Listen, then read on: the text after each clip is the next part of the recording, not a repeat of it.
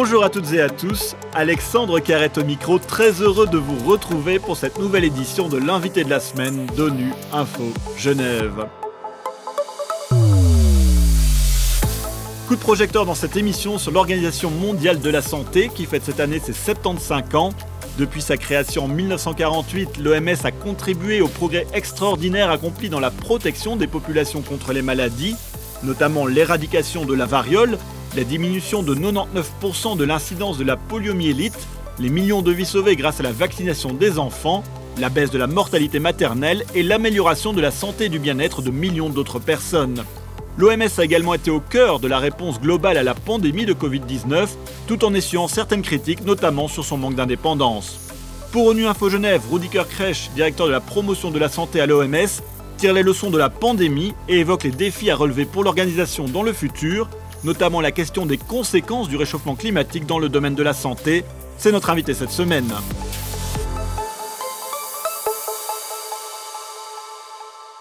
Rudiger Krech, bonjour. Bonjour. Et un grand merci d'avoir euh, accepté notre invitation. Alors, votre organisation a fait cette année ses 75 ans. Alors, c'est l'occasion de mettre en avant hein, les grandes avancées dans le domaine de la santé au niveau mondial. Dans quel domaine, selon vous, les progrès ont-ils été les plus marquants? Bon, je pense que tous les décennies de, a eu des, des, des progrès. Euh, alors, on a travaillé euh, beaucoup sur les infrastructures avec les, les pays membres, euh, des infrastructures de, de, la santé publique. Après, on a beaucoup fait euh, sur les maladies infectieuses. Euh, après, euh, c'était aussi des maladies chroniques comme le diabète, les, les maladies cardiovasculaires, le, les cancers et tout ça, et des systèmes de la santé aussi. Finalement, on a beaucoup travaillé aussi sur la promotion de la santé, de, les, les facteurs de risque aussi, comme le tabagisme, l'alcoolisme, euh, d'être pas assez euh, actif physiquement. Alors là, on a, on a fait beaucoup, comme, comme l'OMS, euh, d'établir des, des politiques plus saines pour les États membres. Alors on peut dire que durant ces 75 euh, dernières années, la, la, santé mondiale s'est améliorée, il y a eu des, des améliorations euh, vraiment sensibles dans, dans ce domaine? Oui, bon, on a des progrès euh, dans, dans, quelques populations, mais on a aussi les, les, les graves inégalités euh, euh, des populations. Alors, dans, dans, tous les pays, il y a des gens qui, qui prennent très sérieusement la, la santé et qui sont plus favorables, si on veut. Et puis, il y a aussi des, des groupes de population qui ont des menaces, qui, qui ont des, des problèmes de, de se guérir plus, plus sains parce que leurs conditions de vie sont assez, assez mauvais.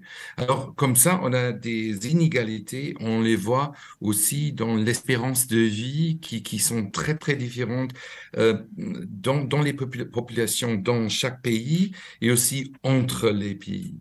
Alors, euh, évidemment, ces dernières années, ben, l'OMS a été au cœur hein, de l'attention mondiale, euh, ben, justement durant la pandémie de Covid-19, avec euh, certaines critiques sur la gestion de la pandémie, notamment à ses débuts. Quelles leçons avez-vous tirées de cet épisode exceptionnel? Oui, bon, premièrement, on a, c'est pas la première pandémie dans cette millénium. On a eu quatre déjà. On a eu le H5N1, le bird flu. Alors, on a eu le H1N1, le swine flu. On a eu Ebola en 2015 et maintenant on a le Covid. Alors, c'était toujours des, coups de réveil, de, de réveil. Mais euh, malheureusement, les coups de réveil ne sont pas être entendus par, par tout le monde. On a eu, après toutes les pandémies qu'on a eues, on a eu des, des euh, revues, des, des groupes d'experts qui ont revu ce, ce, qui marchait bien et qu'est-ce qu'il y a pas marché assez bien. Et euh, là, surtout dans, dans la, crise d'Ebola, on a eu beaucoup de critiques euh, au niveau de, de l'OMS qui étaient bien pris au secrétariat. On a après quand même, euh, comme Dr Tedros, notre directeur général, a dit, on a eu une transforma transformation de toute l'organisation, qu'on a revu tous les processus qu'on a. Et c'est peut-être à, cause de ça qu'on est beaucoup mieux répandu euh, au niveau de, de, Covid là maintenant. Mais d'ailleurs, on a certainement aussi fait des, fautes euh, dans Covid aussi, euh, c'est clair. Euh, parce que là, on, a eu quand même, on était quand même un peu pris avec tous les conséquences dans tous les domaines de la vie pour, pour chacun. Et là, pour nous, à l'OMS, il faut aussi voir qu'est-ce qu'il faut faire différemment au niveau de, de conseils qu'on donne aux, États, aux, États membres. Et là, il faut peut-être apprendre aussi la manière dans laquelle on, donne les conseils, parce que on ne connaissait pas cette virus qui était nouveau dans le monde. Euh, et au début, on ne connaissait pas comment ça, ça, ça, s'est géré et euh, les conséquences qu'on va voir. Alors, c'était comme un voyage et dès qu'on voyage, on expérience euh, plutôt des, des, des choses. Et là, c'était quand même assez difficile pour nous-mêmes, mais aussi pour tout le monde, de comprendre qu'est-ce qu'on qu'est-ce qu'on a appris et qu'est-ce que c'est les conséquences pour les conseils, pour les euh, mesures de, de, santé publique euh, qui sont gérées. Et là, et pour la prochaine fois, il faut être mieux sur la communication euh, pour les gens comprennent et nous, nous aussi comprennent qu'est-ce que ça veut dire au niveau de de, mesures de, santé publique. Alors en réponse justement euh, à cette pandémie, l'année dernière, les États membres hein, ont voté une décision en faveur d'un financement durable de l'organisation pour euh, la rendre davantage indépendante. Elle prévoit notamment que les contributions des États représenteront à l'avenir plus de 50% de son budget. Qu'en est-il de sa mise en œuvre? Oui, premièrement, il faut comprendre, il faut voir que le financement euh, aujourd'hui, c'est 80% des contributions volontaires. Et c'est que 20% euh, les, euh, les budgets euh, euh normatifs qui, viennent des, pays membres de, l'OMS. Alors, c'est une situation assez fragile. Si vous pensez qu'on a un outbreak, on a une, une maladie, et là, premièrement, c'est ce qu'il faut faire, c'est de rassembler d'argent. Euh, et c'est une situation euh, euh, qui, n'est pas durable du tout. Et là, les États membres ont bien compris qu'il fallait changer cette pourcentage des euh, contributions des, États membres qui fallait être plus stable qu'avant. Euh, c'est une situation euh, qui, change là maintenant. Il faut voir que qu'est-ce que ça donne. Euh, parce que là, c'est sur, sur un, un, un, un, espace de, de, du temps de, de 7 ans qu'il faut arriver à un pourcentage de 50%. Alors maintenant euh, que le gros de la pandémie hein, semble derrière nous, quels sont les prochains défis, grands défis à relever euh, selon vous en matière de, de santé mondiale? Bon, là, nous, moi-même, vous peut-être aussi, euh, on est tous un peu pris par toutes les crises qu'on a. C'est un peu la même chose dans, c'était euh, dans, les années 48, là le, où on a établi l'OMS. Euh, c'était aussi un, moment euh, d'insécurité. On ne savait pas où on allait. C'est un peu la même chose aujourd'hui parce que là, on n'a pas une, crise sanitaire seulement, on a aussi une crise de, changement du climat. Et c'est pas euh, justement une, une, une théorie, pas seulement un concept qu'on a, mais on, le vit tous les jours, on le, vécu euh, tous les jours. Euh, et, euh, et on a aussi une crise sociale parce que il y a quand même les, tous les montis, toutes les désinformations dans le dans le dans l'internet et on est très inquiet là-dessus et ça nous donne quand même euh, pour, pour nous tous un niveau d'insécurité parce qu'on ne sait pas qu'est-ce que qu'est-ce qui va arriver dans une année et qu'est-ce que ça donne pour notre vie sociale, notre vie euh, et notre santé mentale aussi, si, si on ne sait pas qu'est-ce qui va nous arriver. Alors, la promotion de la santé, c'est tout basé sur le, euh, la, possibilité de, de, contrôler quand même notre vie, de, savoir quoi faire pour être sain. Il faut euh, regarder la santé euh, dans un cadre plus élargi, parce que c'est c'est pas seulement qu'on n'a pas des, maladies. La santé, c'est plus que ça, et c'est dans notre définition à l'OMS, c'est le bien-être. Euh, bien-être physique, bien-être social, bien-être mental aussi. Et pour nous, c'est assez important que on crée des sociétés qui qui promouvoient cette bien-être alors justement, hein, pour aller dans votre sens, vous avez communiqué euh, ces, derniers jours euh, sur le changement climatique qui a des conséquences importantes dans le domaine de la santé. Vous avez alerté sur le fait qu'il y a une possible explosion des cas de dengue et de chikungunya en raison du réchauffement climatique. Est-ce que vous sentez que les États ont pris la mesure de, ces nouveaux défis? Bon, On espère qu'ils nous, nous entendent. Et, parce que là, le, changement du climat, euh, il y a des réémergences des, maladies qu'on n'a pas eues avant euh, ou, euh, qu'on n'a pas eu pendant, pendant un certain moment. Là, c'est ça réémerge, euh, ça, ça, revient dans le monde et il y a des, des nouveaux facteurs qui, qui jouent là avec le, changement de climat.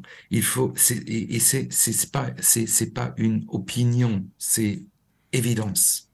Et si on a cette évidence que on a cette réémergence des maladies, il faut en agir euh, rapidement. Il faut euh, prendre ça, euh, oui, très très sérieusement.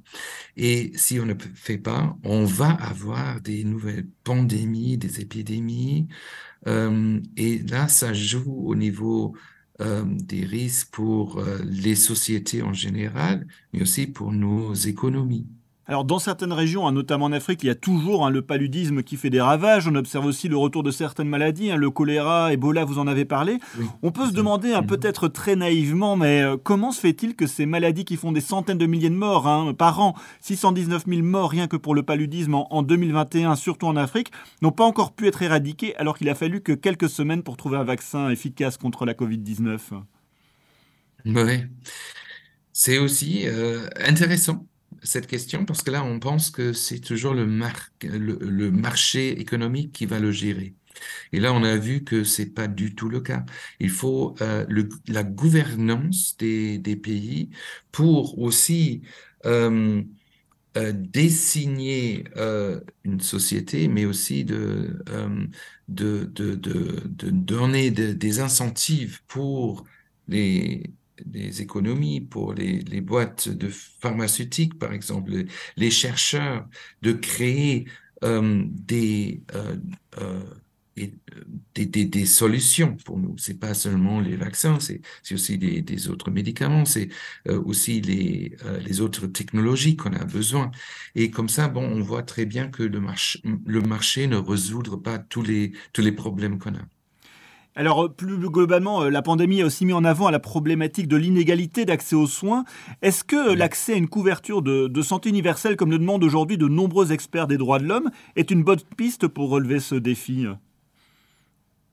Premièrement, il faut aussi le, prendre au sérieux. Les droits de l'homme, c'est n'est pas seulement euh, encore quelques euh, recommandation, c'est du loi, c'est du loi ferme. Euh, et là, il faut aussi le transmettre, le traduire dans les systèmes de la santé, dans les politiques de santé. Et là, on pense que si on prend ça au sérieux, les inégalités qu'on a, euh, on va trouver des solutions beaucoup plus durables pour tous.